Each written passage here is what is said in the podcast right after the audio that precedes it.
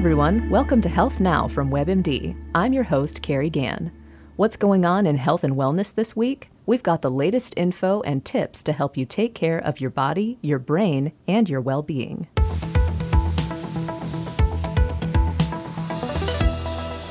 Have you watched Marie Kondo's show Tidying Up? The one where she helps people sort through their things, keep those that spark joy, and gratefully let go of the rest? It's gotten a lot of buzz, and not just because of the dramatic before and after scenes in each show. There's also an emotional part to it. You know what it feels like. A photo or an object takes you back to a different time in your life, or reminds you of an important part of your past. And because of those feelings, it's not so simple to just cut it out of your life. But then again, you don't want the things you own to end up owning you. Seth Gillihan, a clinical assistant professor of psychology at the University of Pennsylvania, can relate. He recently blogged for WebMD about the positive mental health benefits of getting your home in order and what happened when he and his wife gave it a try in their own house. Dr. Gillihan, thanks for joining us. Thanks for having me, Carrie. It's good to be here. It's great to have you back. So, what is it about clutter that gets its hooks into us emotionally, and what are the emotional perks of reining it in? Well, for different reasons, we do get attached to the things that we have. They, you know, there's often a history attached to things, it's you know it feels like a loss to say goodbye to those things, and so at the same time we can start to feel like we're drowning in clutter and and it's stressful to be in a in a a room or a home that's dominated by stuff. So so yeah, you know I, am certainly not a, a pro by any means. I, I'm an amateur in this in the world of of organizing. I you know I, I benefit from from a lot of the uh, things that people are talking about now. But in people I work with, I've often seen you know the the benefits that, that go way beyond just having a tidier home that really do extend into a person's emotional life. And what are some of those benefits that you might notice if you really kind of tackle this problem in your own life? Well, one is that it, it can provide a sense of clarity. You know, I mean, there there really are there are two. There's a distinction that I make that you know between on the one on the one hand, there's the decluttering kind of tidying up that I think Marie Kondo emphasizes around you know letting go of things we don't need, and then there's the organizational side, and I think both of those have benefits and they overlap to some extent, but they're somewhat different because we you know one approach would be just you know keep all your junk but find a really organized way of of keeping it and that's uh, that, that I think would would not be a great solution for most of us because there is something about when we when we have to make decisions about what we keep, we have finite space, we start to prioritize. We have to think about what's most important to us. You know, in the extreme, you might think of something. Uh, you know, there are these these hypotheticals and and sadly, you know, it's real life situations where people are forced to run out of their home. Maybe you know there's a, a house fire or something, and they can only grab you know two things. And for for a lot of people, that's like you know get the kids. That's it. Like as as long as we and the kids get out of the house, everything else can go. And and beyond that, you know, maybe we think of some some really uh, important possessions that that we would want to that we would want to keep. But but it can help with our priorities, and then just you know the the organizational side of it, having a place that's that where we know where where things are. This is something that my my fellow blogger and uh, writer, uh, Dr. Alice Boyes, uh, really really helped me to see, which is the the daily frustrations that we deal with from from putting up with just kind of the, the background clutter and disorganization in our lives takes a toll that we don't often recognize. So I think of it as something like, you know, if I'm making dinner actually this is this is not hypothetical this was true you know I, I, I make dinner most nights at home and you know it tends to be kind of a crunch time with getting uh, you know everything together you know getting home from work uh, you know kids have have homework that they will have worked on um, and other things and and you know, so there's there's stress involved and, and a bit of, bit of time pressure so if I'm digging into the you know this drawer and trying to to get out the can opener and you know, for a long time in that same drawer, I had kept a, a box grater. And so many times I would I would grate my knuckle, you know, reaching into the drawer for something else, and mm-hmm. just, you know, feel irritated and frustrated. And that could just be you know one more thing that then sets me up for feeling I mean, angry, really, you know, by the time I, I sit down to dinner, that can affect, you know, the dynamic that I bring to the table, my interactions with my wife and kids. So there really can be a, a significant effect of just making our lives a little easier by investing the time up front to make it easier to interact with our environment. And you know, we heard that on uh, WebMD's Facebook page too. One woman posted that getting organized and cleaning were so therapeutic and made her feel calmer and less stressed. And another person mentioned the instant gratification from seeing the results of cleanup work. I think we can all relate to that. But it can still be a lot of work to get through all of your stuff that you accumulate. How can people keep it a positive thing and, and not get overwhelmed? I like the, the approach of focusing on the advantages of what we're doing instead of, of the disadvantages. So it's easy to to see what we're giving up when we're when we're paring things down or even the time involved in you know it's it's an opportunity cost to clean and organize. And so if we can can focus on you know what what the benefits are going to be for cleaning up you know thinking about you know what's what's my daily experience of my closet going to be like when i open it up and things aren't you know spilling out onto the floor rather than thinking like, oh, this dress and I I wore it to this anniversary dinner and how can I get rid of that and say goodbye and because with with so many things, I certainly find this, and I think a lot of people do. When we finally get rid of things that we're attached to, we don't think about them that much once they're gone. It's really in the parting that we find the the struggle. But once it's gone, what we experience is the benefit of having whatever whatever space and freedom that opens up. That's true. So th- yeah, so so I think focusing on on those advantages and you know like like any kind of cognitive behavioral approach, we would want to break it down into manageable steps so it feels doable, doesn't feel overwhelming, but you've done enough that and you can look at it, you can see the the benefit and that can be reinforcing for for you know keeping going with it. And keep those aspirational things top of mind while you're working. Yes, and the nice thing about doing these things is another another benefit. Again, I think most people find that that even if we have done something nice for ourselves, it still gives us this sense that someone cares about us, that someone cares enough to organize my space in a way that works. Almost like like the past version of us feels like this external person who did this nice thing for us. Like I, I know I felt this when I opened my my newly organized closet and i was like this is so nice. It almost like like it feels like a sense of oh i guess i'm worth taking care of. Yeah thank you past self for taking care of this for me. Yes. Making this a little yes, easier like, every day.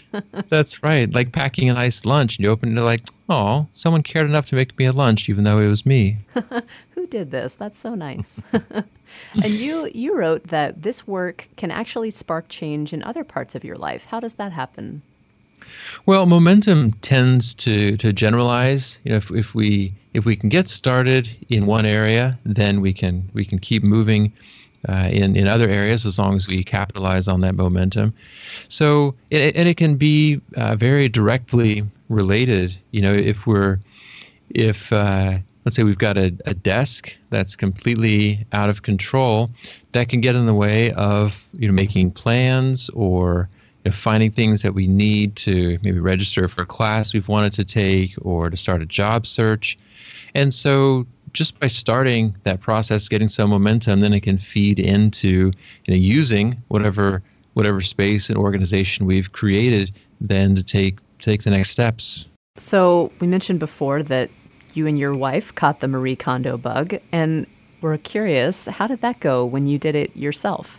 I haven't fully implemented it, but you know the the parts that that we've begun, I think this is a, a general phenomenon that we underestimate how good we're going to feel about having done something positive for ourselves and you know before we've done it because it's easy to see the the aggravation that's going to be involved.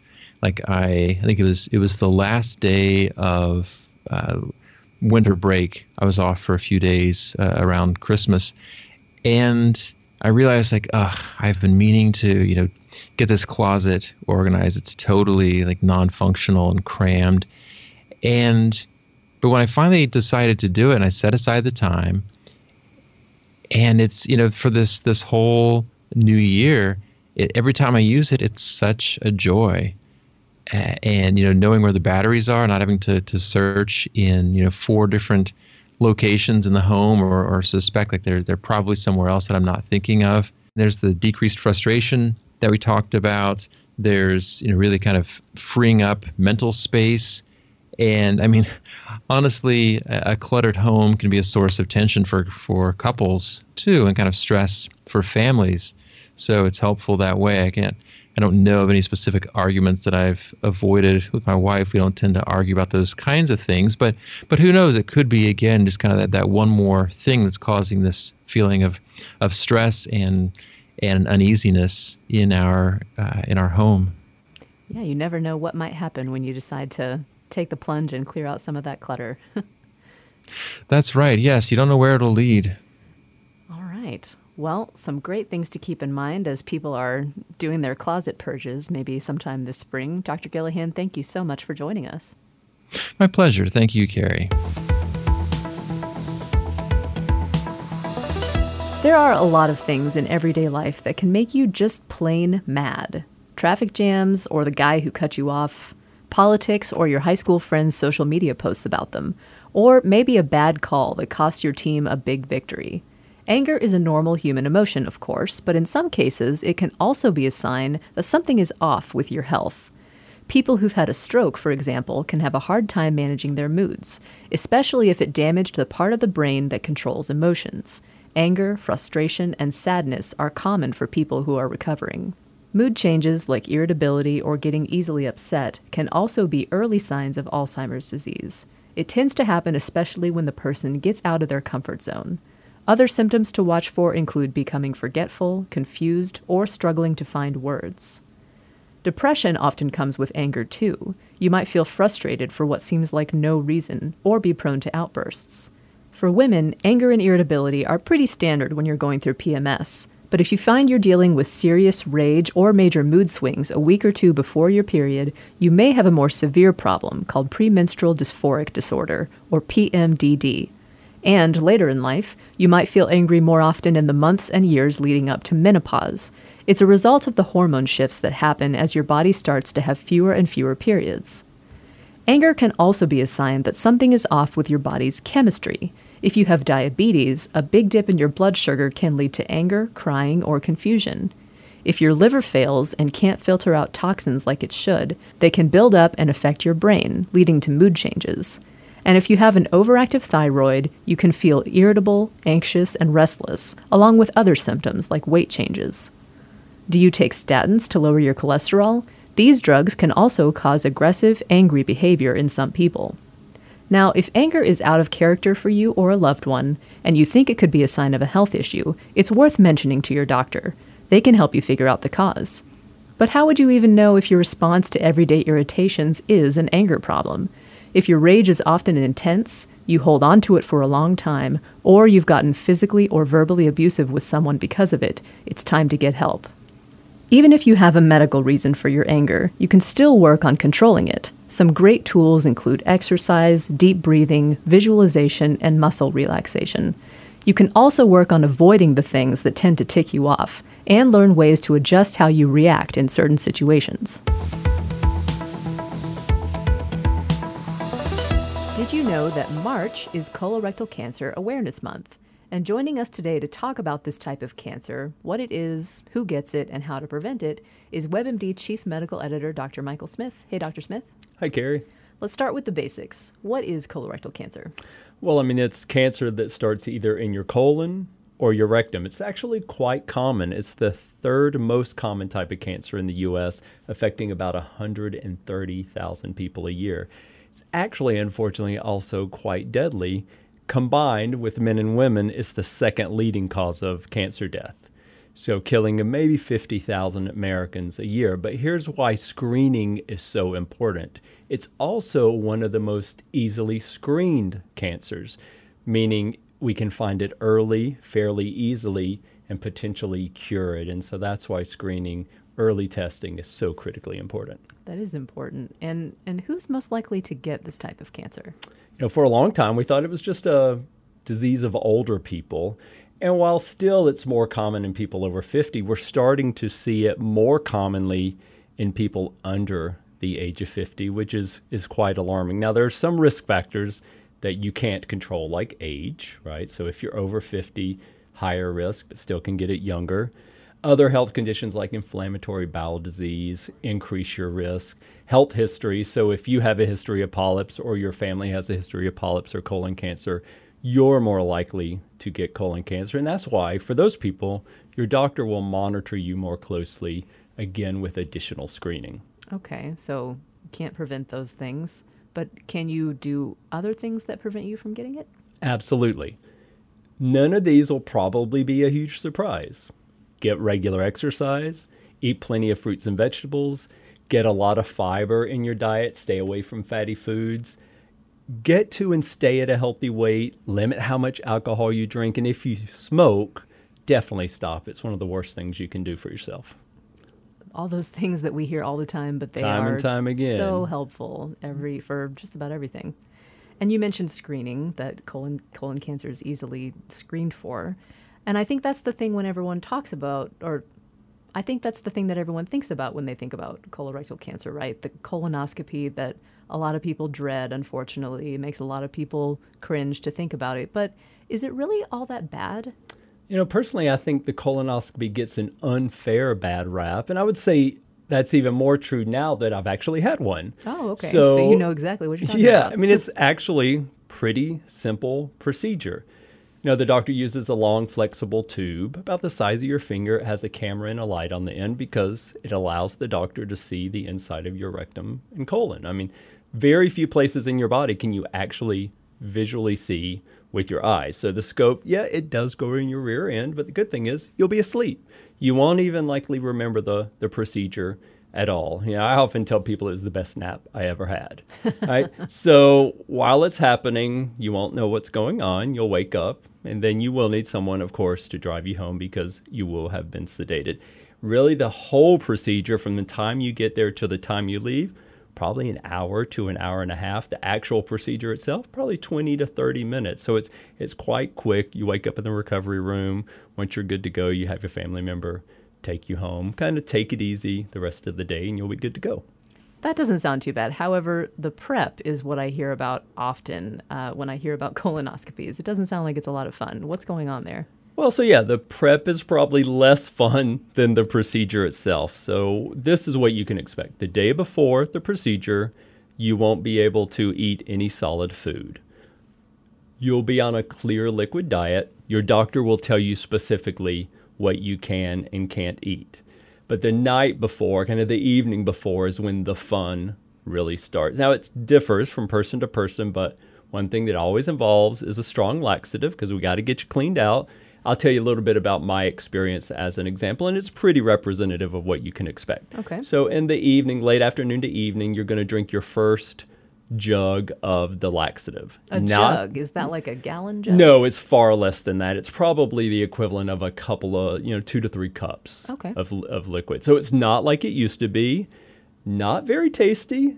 It tastes like you're drinking a very salty, slightly thick solution, hmm. right? You do have to get it down fairly quickly. To me, it was harder not to eat the whole day than it was to drink this. So you drink it around, let's just say 6 p.m. or so. It'll depend on the timing of your procedure. And then again before bed, you'll drink another one of those. Starts working fairly quickly. So at that point, you're at home, you're near the bathroom, you're letting it do its thing. All right, so that's the colonoscopy. Are there other tests that you can use for colorectal cancer? I feel like I've seen ads on TV for some and read about others. What are your options? Well, there are other tests, but but let's be clear about the colonoscopy and that it is the best test for most people.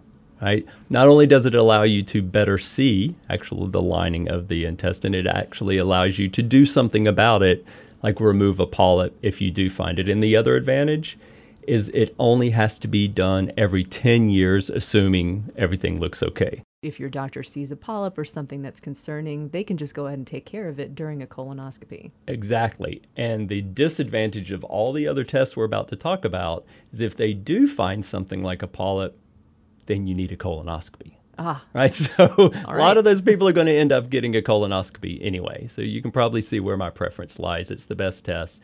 You know, just buckle up, drink the stuff, and go for it. Right. Sure. So the other tests are uh, another one is the flexible sigmoidoscopy. Only looks at the rectum and the first part of the colon. Prep's a little easier, but essentially the procedure is the same. But it doesn't look at the entire colon, so you have that disadvantage. Uh, and you have to have it done every five years instead of every 10, like the colonoscopy. The virtual colonoscopy, which is not really a colonoscopy at all because there's no no camera inserted into you. We're not actually visually looking at the lining of the intestine directly. Instead, it's a CT scan that takes 3D images of the lining of your intestine From the outside of your body. from the outside. You're essentially just lying there getting a CT scan. You still need the same prep, right? You can expect the same stuff leading up to that. You're just not going to be put to sleep and have that that procedure done. But again, if they do find something, you're going to be back to a regular colonoscopy in order to get a better look and also to remove anything that they do find. And then there are also tests that look for blood in your stool. Not the best test, not one we recommend very often. Has to be done every year, though, if your doctor decides it's right for you. Another test that probably the one that you've seen commercials for looks for DNA in your stool. DNA changes suggest the possibility of something like cancer. The advantage is there's no prep. The disadvantage is that you actually have to collect your stool at home yourself and mail it in. And if you choose that option, then you have to do that every three years. And just as a reminder, a lot of these procedures will ultimately end up needing a colonoscopy anyway, because it's the only way to get in there and remove something. Gotcha. All right, so lots of choices depending on what's right for you. When and how often should someone get tested? Most people testing screening will start at the age of 50. Now, the American Cancer Society recently suggested we decrease that down to age 45 for people at average risk. Some doctors are doing that, some doctors aren't. Talk to your doctor to see what's right for you. If you are at higher risk, for instance, you have a family history of polyps or colon cancer, then your doctor may very well recommend that you also begin screening before the age of 50. Gotcha. All right. If you're the right age or have risk factors, there's never a better time to call your doctor and set up that appointment for your colonoscopy than Colorectal Cancer Awareness Month. And you can check out our show notes to learn more about the disease and the screening tests before you go. Dr. Smith, thank you so much for joining us. My pleasure.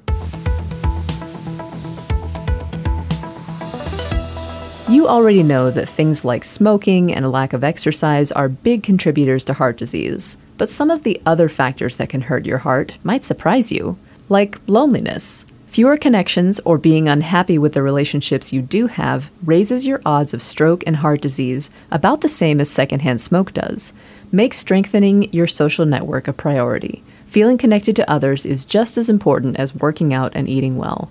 If you get migraines, you'll want to pay close attention to this. Doctors aren't sure why, but you're more likely to have a stroke, chest pain, and heart attacks, especially if you have migraine with aura.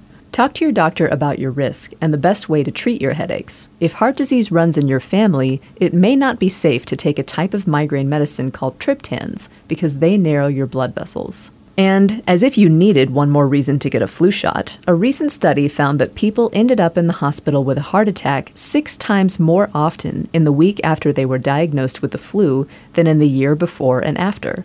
Doctors aren't sure why, but they think when you're fighting an infection, your blood clots more easily.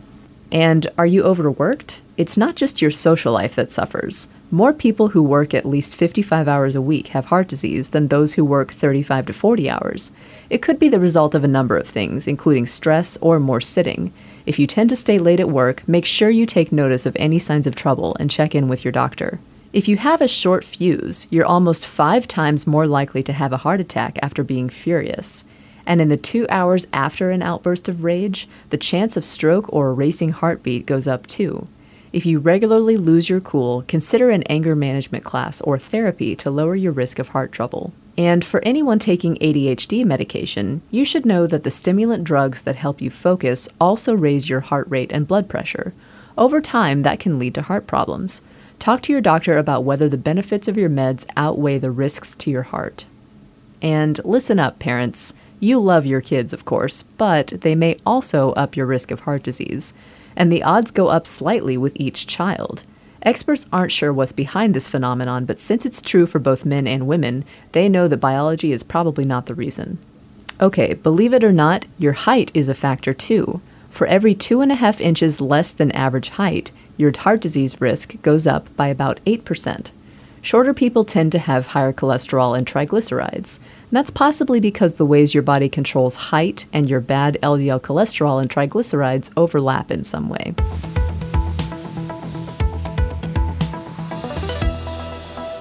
Time for our tweak of the week. Check the first five ingredients on packaged food.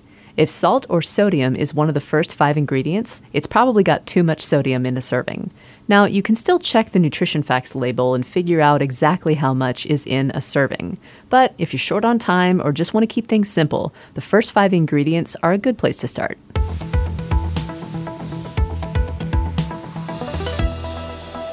That's all for this week. Thanks so much for tuning in. Talk to you next time.